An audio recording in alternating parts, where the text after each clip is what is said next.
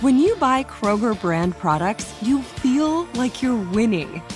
That's because they offer proven quality at lower than low prices. In fact, we guarantee that you and your family will love how Kroger brand products taste, or you get your money back. So next time you're shopping for the family, look for delicious Kroger brand products because they'll make you all feel like you're winning. Shop now, in store, or online. Kroger, fresh for everyone. The Hartford understands protecting your business with the proper insurance can be a challenge. The Hartford team can provide coverage to suit your industry. The Hartford empowers mid to large size companies like yours to help manage risk, from liability and property insurance to workers' comp and more. Let The Hartford help protect what's unique about your business. Learn how at thehartford.com. Meet Gary. Gary's about to become an Einstein in an instant. Whoa, Einstein hair. I like it. That's right, Gary, because you're using Salesforce powered by Einstein AI to connect data, predict business trends, generate personalized content, and wow customers. I do feel a lot smarter. Because you're not just Gary anymore, you're Gary, empowered by Einstein AI. Did you hear that, team? I'm an Einstein. Oh, can I get a selfie? The number one AI CRM. Now everyone's an Einstein with Salesforce. Now, from our nation's capital, this is Bloomberg Sound On. Inflation is much too high, and we understand the hardship it is causing, and we're moving expeditiously to bring it back down. For the first time since 2016, the Treasury Department is planning to pay down the national debt. Bloomberg Sound On. Politics, policy, and perspective from DC's top names. Feels even better than I thought it would. Thank you all so much. Fighting, biting, scratching, pinching, clawing. It's about economic freedom for them. Trump said we'd be winning so much we get tired of winning. Well, I'm tired of our party losing. Bloomberg Sound On with Joe Mathieu on Bloomberg Radio. The Fed brings the biggest interest rate hike in 22 years as President Biden reveals a smaller deficit and the Trump brand remains a force on the campaign trail. Welcome to the fastest hour in politics with the latest on the war on inflation. We'll be joined in a moment by Congressman French Hill, Republican from Arkansas, member of the House Financial Services Committee. And later with Heather Boushey, we'll discuss the same from the White House Council of Economic Advisors, getting the view from the Democratic point of view, the administration, and Republicans on the Hill. J.D. Vance wins the Republican Senate primary in Ohio. How about it? A convincing win thanks to Donald Trump. We'll discuss it with Bloomberg's Mark Niquette and with our signature panel, Bloomberg Politics contributors Jeannie Sheehan Zaino and Rick Davis with us for the hour. Jay Powell, when asked about a possible 75 basis point move, not going to happen. Get used to 50 for the next couple of meetings. This after the president spoke a little bit earlier in the day about inflation, kind of. It's really deficit reduction that he was talking about calling again for Congress to raise taxes on corporations and the wealthy to drive down the deficit, and speaking, in fact, about new numbers. Greater deficit reduction than first expected, announced by the Treasury. I reduced the federal deficit. All the talk about the deficit from my Republican friends, I love it. I've reduced it $350 billion in my first year in office and we're on track to reduce it by the end of September by another $1 trillion $500 billion, the largest drop ever. I don't want to hear Republicans talk about deficits and their ultra MAGA agenda. I want to hear about fairness. I want to hear about decency. I want to hear about helping ordinary people. This is where we begin with Congressman French Hill, Republican from Arkansas, member of the House Financial Services Committee, and a former banker himself, one of the Fed whisperers we rely on here at Bloomberg Radio. Congressman, welcome back.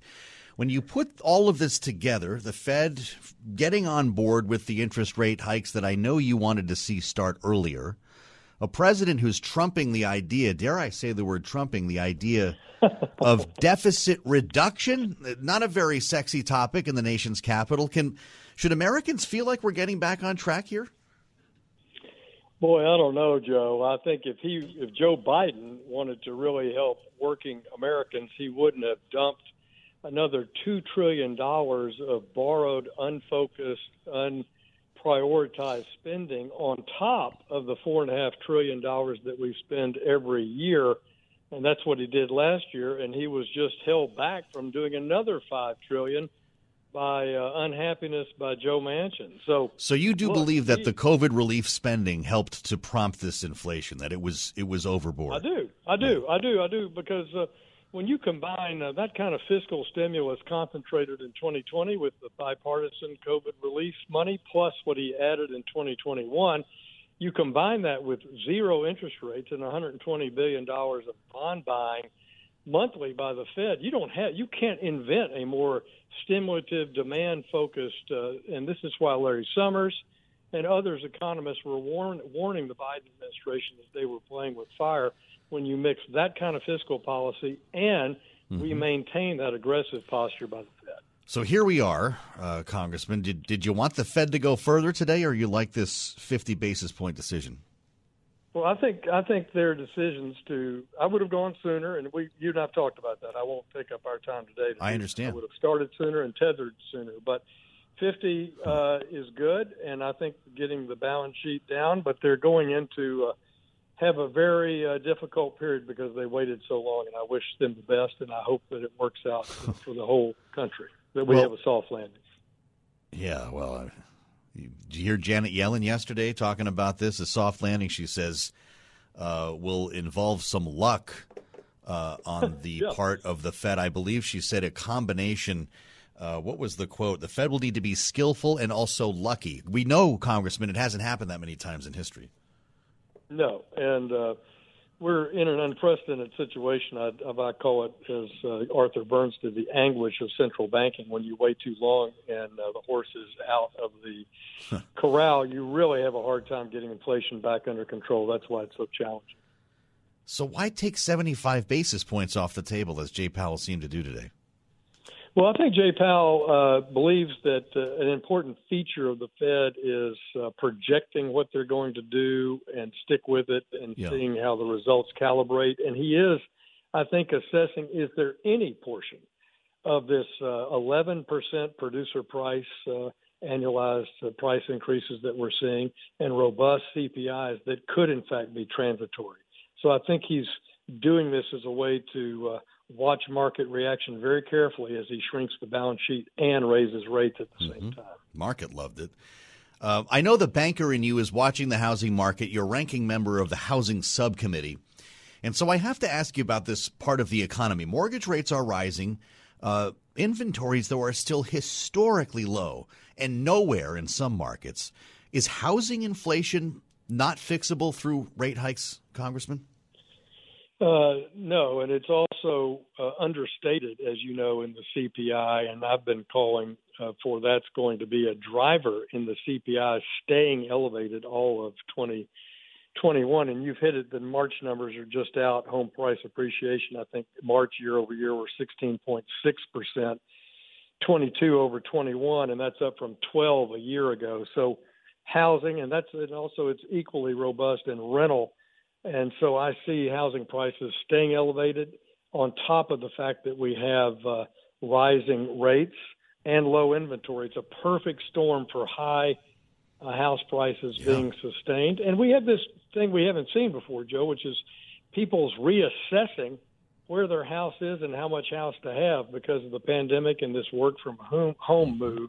Mm-hmm. So that's a little bit of a curve in here in that demand curve that's going to be interesting to watch. Well, you know the story around here and in a lot of areas. This is not a Washington D.C. story. It was the same uh, going back over the last several months in markets up and down the east and west coasts in the heartland where people are putting down cash offers. No contingencies. Don't even need to see the house. Don't even need to look at the house. Uh, because it's that competitive. Gallup released a poll today showing only 30% of adults think this is a good time to buy a home, which is the lowest since the late 70s, Congressman, 1978.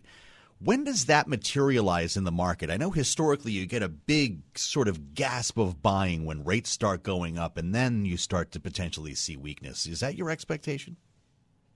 It is my expectation, but I think uh, that uh, assessment of people moving because they have more job flexibility and the fact that we have $2 trillion in the economy – that's excess reserves out there. Households have over two, $2 trillion of extra money from pandemic, from savings, from not taking trips during the pandemic. So that is fueling down payment demand plus people moving from high cost areas to low cost areas, people moving from California to Arkansas, people moving from Connecticut to Florida. Uh, that plays into more buying power, even in the headwinds of uh, 16% price increase and a higher mortgage payment. Wow. I'll tell you, I, could you imagine being a banker again right now? How do you manage a market like this? Well, uh, I've been. I started my career in 1979 and was a bond trader. So uh, I've done it in every cycle, and people will be out there and they will make money. I had my first mortgage was in Dallas, and it was in the sevens. I was going to ask you, what, what was the rate? Yeah, it was in the sevens the early uh, the early 80s. And so, look, people get married; they have to have a house. People yeah. cope with this, but it's how you. That's why I'm worried that that this inflation is not transitory, and it's going to be a tougher job for our monetary policy leaders. Well, you know, a lot of people have 2007 uh, in their minds here, Congressman. I don't know if you do as well, but at, at a certain point, are we talking about a bubble? Is is this is this going to be risky for people buying homes right now? You know, I don't think so because of the liquidity and because we don't have uh, the speculation in the market. We don't have those kinds of financial instruments. You're seeing people pay over listing price for a house that they want, but they're not buying five of them. You know, we had craziness between 2005 and 2007, yeah. particularly in recreational real estate areas like Florida. Mm-hmm. So I'm not seeing that kind of speculation. What I'm seeing is just good old fashioned uh, government driven demand that's boosted prices, created inflation, and that's now being reacted to by higher uh, interest rates. And we need to build more houses. Congressman French Hill, we Republican do. from Arkansas. Always a pleasure to spend some time with you and appreciate your insights today, Congressman here on Bloomberg. Meet Gary. Gary's about to become an Einstein in an instant. Whoa, Einstein hair. I like it. That's right, Gary, because you're using Salesforce powered by Einstein AI to connect data, predict business trends, generate personalized content, and wow customers. I do feel a lot smarter. Because you're not just Gary anymore. You're Gary, empowered by Einstein AI. Did you hear that, team? I'm an Einstein. Oh, can I get a selfie? The number one AI CRM. Now everyone's an Einstein with Salesforce. Top Thrill 2 is like no other course. Two 420 foot vertical speedways, three launches. All right, let's talk strategy. Copy that, driver. Go for maximum acceleration off the start. Roger that. You've got a short straightaway to push from 0 to 74 on the first vertical speedway. And what about the rollback? Rollback will set you up for an explosive reverse climb 420 feet in the sky so you reach 0 G's in total weightlessness. 420 feet of straight up speed. Let's get it. Top Thrill 2, the world's tallest and fastest triple launch strata coaster. Get your tickets at cedarpoint.com. I want to bring in Heather Boushey to add a different voice to this conversation, joining us from the White House a member of President Biden's Council of Economic Advisors. Heather, thanks and welcome back to Bloomberg Radio. Well, thank you. It's a pleasure to be here, Joe. I've got to start with inflation on this Fed day. Of course, uh, Heather, the biggest interest rate hike since 2000. I know you see the Fed as independent, but are you happy? Uh, is the economist in you happy to see the Fed get more aggressive now? Well, you know, we don't comment on Fed policy, but here's the thing it is the Fed's job to cope with inflation. That's in their mandate, and they're taking the steps that they need to take. And we all know that inflation has been high and it's been a challenge. There's a, a number of things that the president um, has the capacity to do to deal with inflation. Things like making sure the supply chains work and making sure that markets function as they should through making sure that they're competitive and doing what he can to lower gas prices through this crisis in the Ukraine. But the Fed also has to play its role, and so that's you know that that is what they did today. Yeah, they're certainly at it, and I know the goal is to get inflation down. Uh, but of course, there's a tough record when it comes to soft landings here. I was really struck by Treasury Secretary Janet Yellen's remark uh, this week said the Fed will need to be skillful and lucky, but it is possible. Um, do you worry about a recession being unavoidable? This is the big question right now in Washington, as you know, Heather. Well, you know, I'm an economist and I get up almost every day worried about whether or not there's going to be a next recession. I believe I, have a book um, that I co authored with some folks called that. Um, this is an ongoing, ongoing concern. But, you know, here's the thing the administration and Congress have done everything they can to shore up um, businesses and families and communities to weather this crisis of the pandemic, and you know, and to make sure that we get through this crisis um, caused by Putin's unprovoked war in the Ukraine. So there's a there's a lot of um, issues on the horizon because of those. But we have seen that the economy is resilient. We've seen that we have the tools now to better cope with new variants of the pandemic. And we've seen that even in the face of, you know, uh, ebbs and flows of the pandemic, the labor market has remained quite strong. And we've seen that, you know, even as there have been challenges in growth, we're seeing some strong underlying fundamentals. Yeah. So um, all of that gives me hope that we are on a, a, stable path in terms of at least jobs and investment, and that's where the real economy is. Do you have a sense now, of how long the consumer can keep this up, uh, just based on the savings rate, based on what we've been seeing the last couple of quarters? Spending just seems to continue no matter what, what happens to inflation here. When does demand destruction begin? Well, you know, household balance sheets are in, in relatively good shape because families were kept whole during the crisis and because we brought the unemployment rate down. So, you know, those 7.9 million folks that have a job now that didn't when Joe Biden took office, hmm. those folks are all out there earning a living and they're spending that money. They're doing what Americans do. So that that does create a lot of resilience um, uh, throughout the economy and and for families. The president spoke today about lowering deficits, deficit reduction as a way also uh, to fight inflation. Heather, here's what he said. Bringing down the deficit is one way to ease inflationary pressures in an economy where a consequence of a war and gas prices and oil and food and it all it's, it's a different world right this moment because of Ukraine and Russia. Can you help our listeners do the math on this a little bit? What is what is a trillion and a half dollars in deficit reduction, which I believe is what we're talking about here? Uh, these these these new estimates from the Treasury. What does that equal in inflation reduction? Is it possible to know that? well, that is a, it's a great question. You know, let me start by noting that the reason that we are seeing this reduction in the deficit is in large part because of the success of the president's policies, because of the success of growth.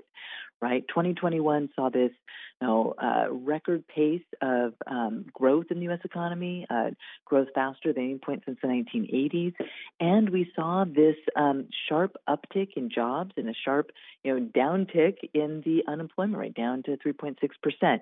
So, does that growth that created the tax revenue that means that the deficit is now coming down more than it would have been otherwise. So some of what the president's talking about with the inflation busting is that um, you know, as folks make more money, as as businesses sell more, some of that income is going into the federal government, and, and it's um, helping us pay off the debt. Which, you know, mind you, we haven't done anything to pay off the debt since 2016 the last administration didn't pay down a penny, and now we're going to be able to do some of that. Yeah. So that's pulling some money out of the economy. But importantly, um, it means that we aren't adding to the um, uh, that, that, that, the, that the administration is really focused on making sure that we're shoring up the economy for the long yeah. term, but not adding quick hit stimulus. Heather, you talked about your writing. Uh, you've written about how inequality constricts our economy, and I have to ask you about a major story this week that could have real economic implications, and that is the, the possible overturning of Roe v. Wade. This is not something that you and I would normally be talking about, but here we are today, Heather, and we've had several economists tell Bloomberg that this this threatens to reverse decades of economic gains by women, especially lower income black and Hispanic women. How worried are you about this? What would it actually mean for our economy if the court rules in this way? Well, as an economist, I'm extremely worried. One of the things that we saw over the course of the pandemic was that um, women, especially caregivers, had a tough time. You know, is um, even if they had the opportunity to telecommute, they had children. You know, if you had children at home, those children needed to be cared for. Child care centers shut down, schools yeah. shut down. We saw how hard that was, and that people couldn't get to work. If you don't have care, you can't get to work. Um, denying women the right to choose um, and to have reproductive freedom means that you are denying them the ability to decide how they're going to spend their time and whether or not they'll be able to participate fully in the labor market. There's actually a lot of economic research out there now that shows that. Um, reproductive rights do give women that economic opportunity, um, and indeed, um, being forced to carry a child uh, can can lead to economic harms because of the losses from jobs right. and and the like. It can it can lead to you know it, it's it's as important as other kinds of debt or bankruptcy in in in uh, limiting women's economic security. And so this is really about people being able to have choices in their lives. So does this and, start a new conversation? To... Uh, I'm sorry to interrupt, Heather. A new conversation about how to support women if this in fact becomes the Supreme Court's rule. Well, it it's a it's a it's a, it's a conversation that has been ongoing right? There are now 11 states in the country that provide paid family medical leave. There has been a national dialogue about whether or not families need a child tax credit mm-hmm. whether or not families need um, access to increased support for child care and pre-k. The president has been on the forefront of pushing forward with an agenda around care to support families and particularly um, to help uh, mothers and uh, caregivers uh, cope with um, you know the the daily everything of dealing with getting to your job and caring for a family. And i think those have been the president's priority and they continue to be incredibly important especially in the wake of this. Heather boushey i appreciate your time today. Thanks for being with us on bloomberg. Thank you. Nowhere else you are going to hear two conversations like that together never mind followed by this panel as we bring in Bloomberg Politics contributors Jeannie Sheehan Zaino and Rick Davis. Uh, Jeannie, I'm not sure where to begin here on the inflation front. The White House is deferring to the Fed, as always. Don't want to comment on what the Fed is doing. Uh, but we got 50 basis points today, and it just so happens the president went out with a, a speech of his own about deficit reduction. Is this the best the administration can do to win over people on this issue? You know, listening to Heather Boushey, I think she should be out making the argument that the White House needs to make. I mean, hmm. her cogent argument about the impact, the economic impact on women is exactly what the, the administration, administration rather needs to say. I do think the president is smart to point to the deficit. It is incredibly important for them to point out, as he said, the hypocrisy on the other side, talking about the deficit, not pushing it down. But also, it is a message to Joe Manchin because Joe Manchin has been going out and saying it's all about inflation, it's all about the deficit. And so Biden also needs to talk to him. So I think it's a smart argument, but I'm not sure it's going to change the hearts and minds of Americans as you look at the latest polls. Thought nobody cared about the deficit, Rick Davis. Oh, Republicans care about the deficit. Don't count yourself out. Uh, uh, look, we haven't had a long time since Republicans cared about the deficit, and it's refreshing to see a Democratic president who just spent four trillion dollars in public works programs and and relief uh, funding uh, to be talking about the deficit. But look, I mean, that's why you have growth. Growth makes up for a lot of bad public policy, and in this case, uh, the president is taking advantage of that. And so they've gone out of their way to, to remind everybody that Donald Trump never reduced the deficit. Never reduced the deficit, but he did create a lot of the economic growth that uh, uh, was already in place when when Joe Biden took over. And I think you know they both deserve credit. I mean, I think the Bush, the the Trump tax cuts, you know, uh, helped fuel economic expansion at a time of COVID was really one of the worst, and uh, and Biden didn't do anything to get in the way of that. So uh, it's not like he raised taxes and put more you know brakes on the economy. Um, so it's it's it's actually refreshing on a day when the Fed is raising interest rates to have a conversation about you know yeah. the federal government's actually been able to pay okay. back some of its deficit. So, so I'm getting two uh, thumbs up here from positive. you guys. This is uh, yeah, I, I, understand. Okay, that, you're setting me straight here, uh, Jeannie. But you know, about half the speech, he he veered into this MAGA agenda uh, portion of the address, talking about what Rick Scott is proposing. Even sounded kind of upset at one point, where he's thumping the the podium and yelling about uh, the, the, Social Security. I'll let you listen. Under this new plan, this tax plan, the ultra MAGA agenda, while big corporations and billionaires are going to pay nothing more, the working class folk are going to pay a hell of a lot more. And it goes further than that. This extreme Republican agenda calls for Congress. Now, this is, I'm not making this up either. You ought to really think about this. It requires a vote, if it were to pass, every five years the Congress would have to vote to reinstate or eliminate Social Security, Medicare, and Medicaid. Social Security is something seniors have paid in for their whole life. And it has to be reauthorized. What are we doing uh, with this messaging here, Jeannie? Uh, was was that a, was that a poke uh, at, at, Mitch McConnell? Why are we bringing up Rick Scott's proposal when you're up there talking about your own achievements?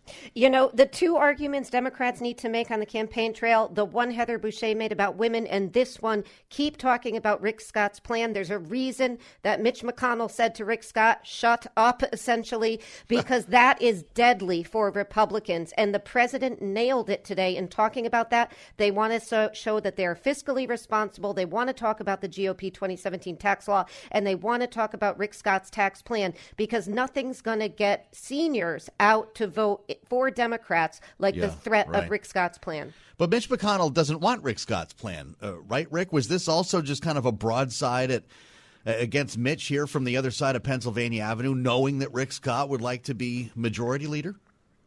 No, I think uh, really they've figured out uh, what we've been talking about for some time, Joe, that they've got to nationalize this election. Uh, if the election's held on the terms that we're going into this weekend, they're going to get slaughtered.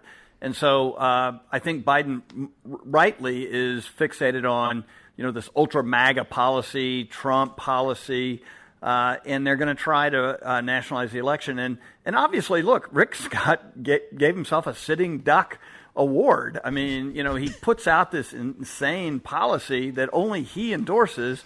Uh, and but as policy director of the caucus in the Senate, you know, right. that's his job. And his job to get people reelected.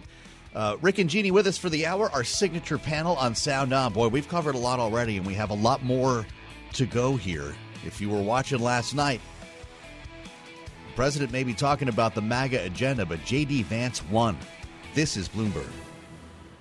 Johann Schmiegel, you've got the world's highest IQ. Yes, 247. Wow. Did you know that thanks to Salesforce with Einstein AI, everyone's smarter? Now everyone's an Einstein, just like you. But I'm the smartest. Not anymore. With connected data and trusted AI, everyone can give customers experiences they've only dreamed of. Oh, look, here's a few Einsteins now. Hey, hi. Hola, amigo. Everyone's an Einstein? It's okay, Johann. Let it happen. The number one AI CRM. Now everyone's an Einstein with Salesforce.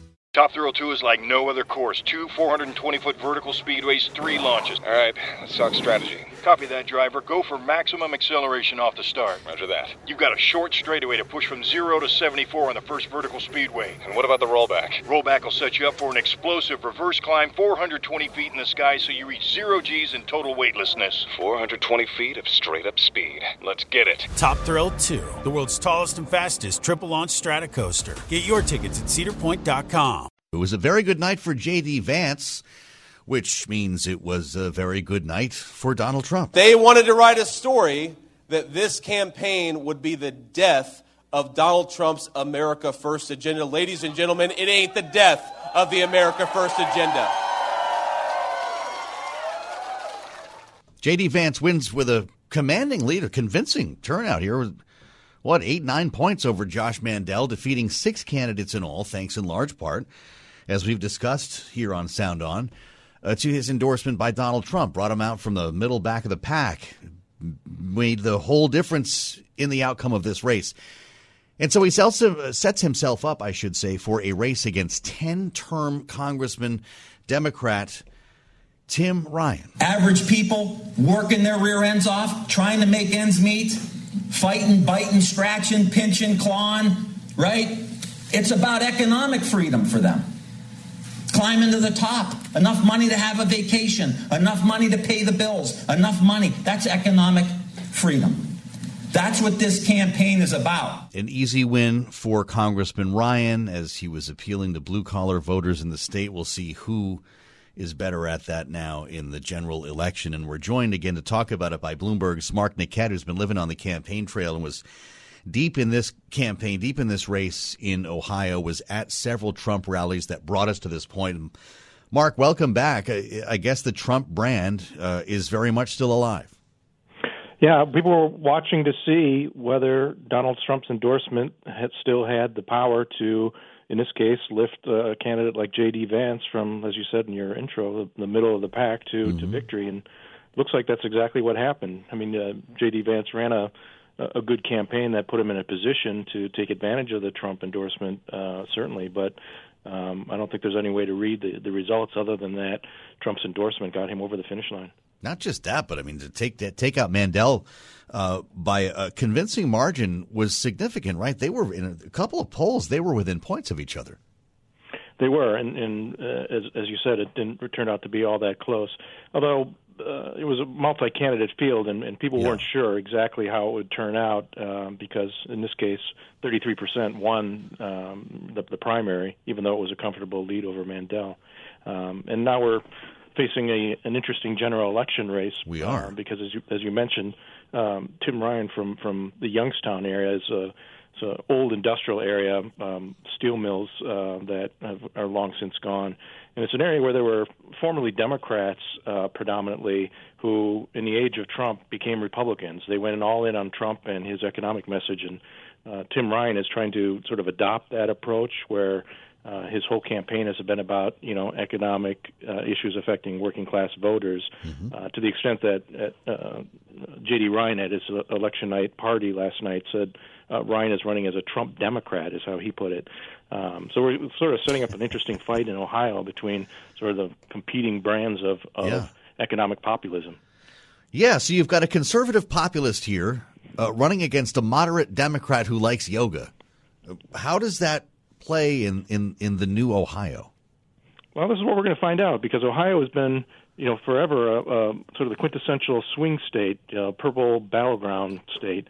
Um, but uh, under Trump, it, it, it feels like it's it's become more Republican. Trump won the state twice by yeah. uh, eight percentage points, uh, and the feeling is, you know, the the Republican has an advantage starting out uh, in in the general election. J.D. Vance, um, but we're going to see because Tim Ryan is going to uh, produce a campaign that really focuses on these economic, you know, working class issues, kitchen table issues, mm-hmm. um, and try and you know hold Democrats who you know might be uh, in the past, you know, susceptible to, to going over to the Republican side, uh, try to keep them in the Democratic column and, and still win a statewide race in Ohio.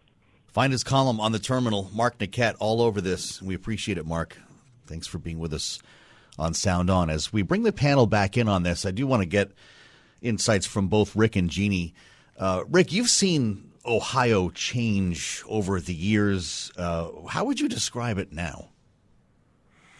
You know, back to the beginning. Uh, you know, when we were campaigning there in 1980 with Ronald Reagan, we were looking for those same kind of you know working class yeah. Steele County uh, uh, Democrats to become Republicans, and and Ronald Reagan had a lot of success. Uh, we then moved into sort of the suburban mode. And with the uh, state of Ohio, you have you know a dozen media markets, you know half a dozen major cities.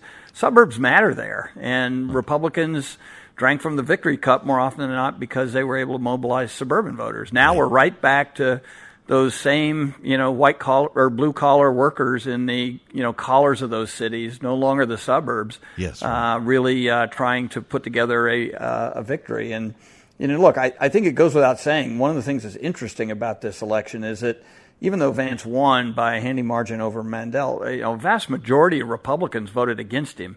And the question is, has he had enough transgressions against Trump in the past to sort of ward them off? Uh, he needs all those Republicans yeah. to be on his coalition. Absolutely. And I'd say the first order of business for him is going to be consolidation. He needs those Republicans, Jeannie, and as we just discussed uh, in in uh, in a prior conversation this hour, this abortion issue uh, could in fact disrupt the the way things go in the suburbs. What do you see happening in the general?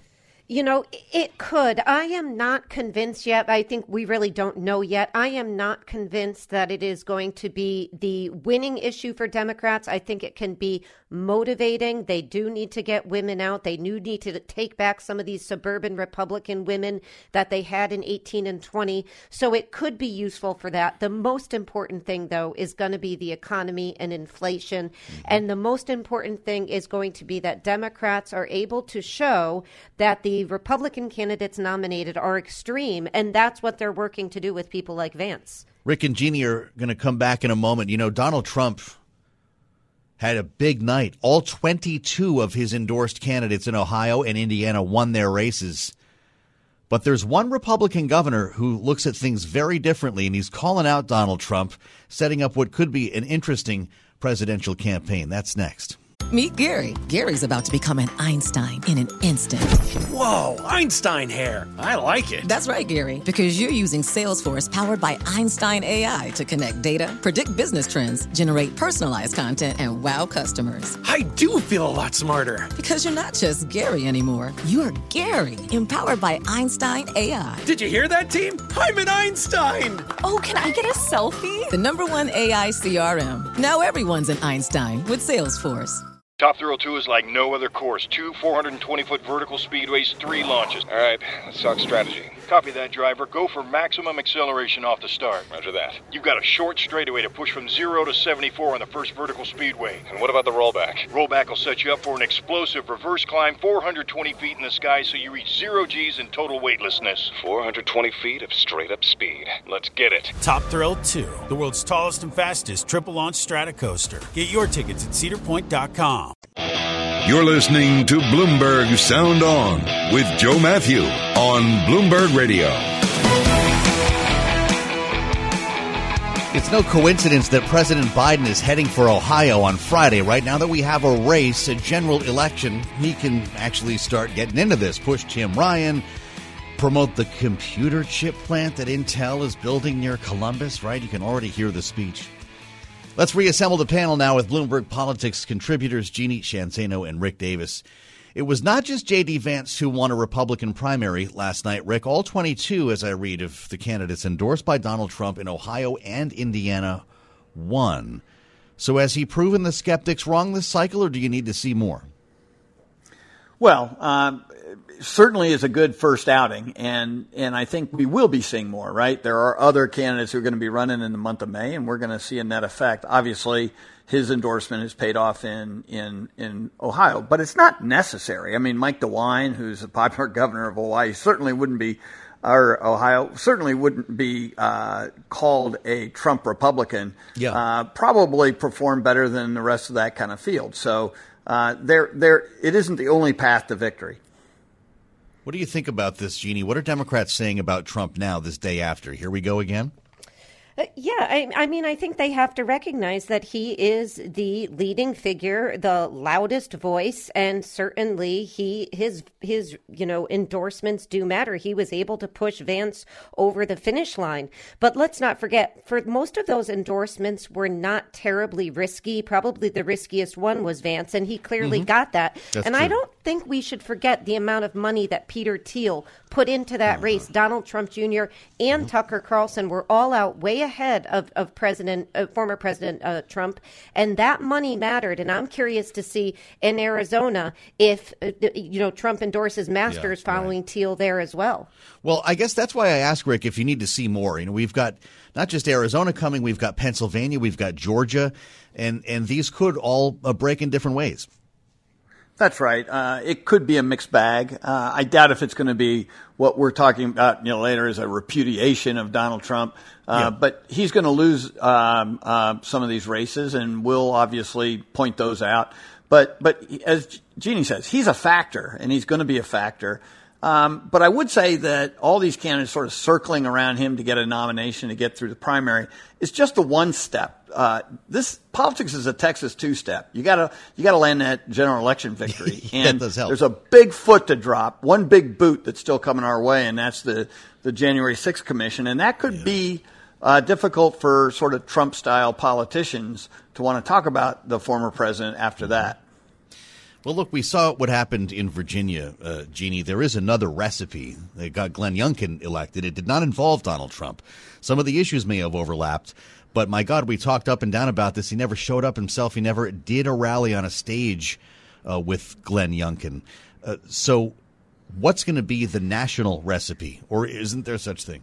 You know, part of the reason I've always argued that Youngkin was able to do that, he did not have to go through this primary process that Vance and the others in Ohio have had to do. Huh. And so that is a huge difference. He, his focus was on the general. So I think the big comparison is going to be what do people like Vance do when they get once do once they get to the general. And I would say I give Tim Ryan a lot of credit. Obviously, no competition to speak of really out there, but he's been to all 88 counties so far, as he likes to talk about, and his focus has been on the middle class manufacturing and e- economics. He has an uphill battle, but his focus is exactly right China, manufacturing, and those issues, because that's what the voters out there care about.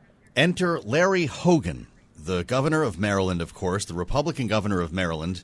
Not a Trump fan. Trump is not a fan of his. Everyone knows that. But he had a big speech at the at the Reagan Presidential Library uh, this week to deliver what the Washington Post described as a tough love speech to his fellow Republicans, calling the Trump era the party's worst in generations and pitching his vision of cross party appeal as the only way forward, the words of Aaron Cox. I want you to hear what he actually said uh, because, you know, he went for it. There's no pulling punches here. And then have you both uh, respond. Here's Governor Larry Hogan. A party that lost the popular vote in seven out of the last eight presidential elections and that couldn't even beat Joe Biden is desperately in need of a course correction. The truth is, the last election was not rigged, it wasn't stolen. We simply didn't offer the majority of voters what they were looking for. January 6th was not enthusiastic tourists misbehaving. It was an outrageous attack on our democracy, incited by the losing candidate's inflammatory false rhetoric. The last four years were the worst four years for the GOP since the 1930s, even worse than after Watergate, when Ronald Reagan had to rebuild the party from the ashes. We lost the White House, the Senate, the House. We lost governor's seats. We lost state legislative bodies. You know, Trump said we'd be winning so much we get tired of winning. Well, I'm tired of our party losing. Whew. Okay. I don't know when uh, the Trump statement comes out uh, or he gets a nickname or whatever, but boy, he hit all of the notes in in that passage there, Rick Davis. I, I, look, I know that he's talked about as a presidential contender. He's thinking about running. I guess he's waiting to see what Trump does here. But is is this going to turn into uh, you know, a, a, divided Republican Party where you've got the, the sort of post Trump folks and then you've got the, the MAGA folks on the other side? Or, or is Larry Hogan going to end up being fringe this cycle? Uh, well, I, the two aren't mutually exclusive, right? You you can see a division that's been opening up since you know Donald Trump got elected president, really within the Republican Party, um, uh, and and and and that may or may not you know, depending upon where uh, uh, Governor Hogan presents himself, uh, put him on the fringe. I mean, he is a pretty moderate Republican sure. by any normal Republican standards. And yet, the, the, the, the, point I think he's trying to get at is there's an opening here uh, with Trump's declining popularity, even though he's helping to win primaries. Mm-hmm. He, uh, he doesn't show up as a strong national candidate right now in most of the polls and even members of his own administration and people who worked for him in the past in the elections aren't prepared to walk down that presidential road again with him. And so I think the more that gulf is created by people like Larry Hogan showing up at the Reagan Library and talking truth to power, um, is, I think, a healthy dialogue right now for the Republican Party. It, it, was he correct in what he said? Sure, I hate losing too. I mean, the reason I got into politics is because I like the I like the chances of winning and, yeah. and, and hated losing. And and so you know when when when you get elected president, you're the you're the head of the party, and when you lose the Congress and you lose the Senate, and then you lose a run for the presidency, um, yeah, yeah, yeah. I mean, that's a pretty bad track record to claim you want to come back and say, hey, let's do this all over again. Right. Jeannie, does that make you more nervous, the idea of running against Larry Hogan, or Trump in 24? Well, first of all, I was so excited to hear Larry Hogan because to me it means we are in invisible primary, money primary time, 2024. here we come. Right. So, as a political junkie, I'm so excited. But here we go. beyond that, um, you know, I do think that obviously Hogan makes some really good points. I mean, Trump was, uh, you know, I just think back to that first debate with Joe Biden when Chris Wallace was sitting there with his mouth wide open. He lost this. He did this to himself. Just look at these endorsements he's been making. Many of these endorsements are simply because the person embraced Stop the Steal.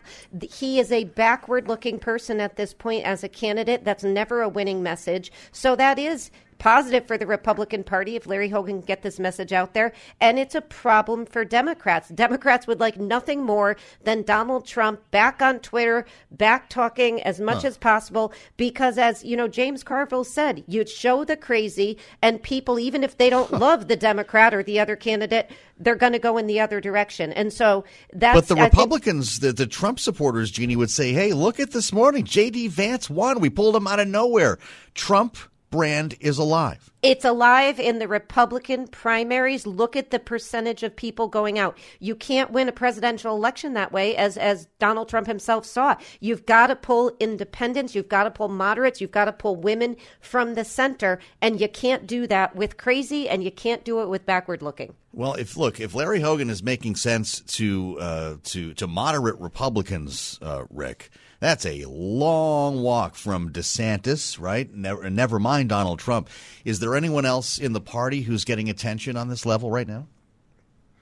Uh, I think that the, most of the people who are getting attention right now really are more out of the Trump wing, and I think yeah. it's a it's a distinguishing feature because why would a bunch of Trumpers want to be looking like they're running for president if Trump's planning on doing it? Um, yeah, right. I, I, actually think that's more meaningful than Larry Hogan, who you would expect to oppose a guy mm-hmm. like Trump. But when you have people like DeSantis and others who served in Trump's administration going out there and saying, hey, I'm interested in being president, who's Donald Trump? That's um, when you're going to know. That is a meaningful gesture inside a party. So the Ted Cruzes, the Josh Hawleys, and so forth. These are the Tom Cottons. You're waiting to hear more from them. Not really. They are actively out pursuing okay. presidential campaigns. As Jeannie said, the season is in full bloom now. it, it, it, the, they're lining up donors. They're going to Iowa, New Hampshire. They're, Where's Mike they're putting Pence? their list together. Uh, Mike Pence is uh, he's out of his bunker now, and uh, he's he's probably celebrating with his brother, who did get a Trump endorsement and got nominated yesterday in Ohio. Uh, and uh, and and I think you know looking for his lane. They they've all got their their strategists looking for which lane can I win a nomination from, and none of them are in the Trump lane right now. Rick Davis, Jeannie Sheehan Zaino with us on the fastest hour in politics. If you showed up late. Subscribe to the Sound On podcast wherever you find your podcasts. Meet you back here tomorrow. I'm Joe Mathieu. This is Bloomberg. Top Thrill 2 is like no other course. Two 420 foot vertical speedways, three launches. All right, let's talk strategy. Copy that, driver. Go for maximum acceleration off the start. Roger that. You've got a short straightaway to push from 0 to 74 on the first vertical speedway. And what about the rollback? Rollback will set you up for an explosive reverse climb 420 feet in the sky so you reach 0 G's in total weightlessness. 420 feet of straight up speed. Let's get it. Top Thrill 2, the world's tallest and fastest triple launch strata coaster. Get your tickets at cedarpoint.com. The Hartford understands protecting your business with the proper insurance can be a challenge. The Hartford team can provide coverage to suit your industry. The Hartford empowers mid to large size companies like yours to help manage risk, from liability and property insurance to workers' comp and more. Let The Hartford help protect what's unique about your business. Learn how at thehartford.com. Join global business leaders and investors at the Bloomberg Sustainable Business Summit, returning to Singapore on July 31st. Take part in solutions driven discussions on how to drive business value and unlock opportunity while remaining nimble in times of change and greater ESG accountability. Learn more at bloomberglive.com slash sustainable biz Singapore. That's bloomberglive.com slash sustainable biz Singapore.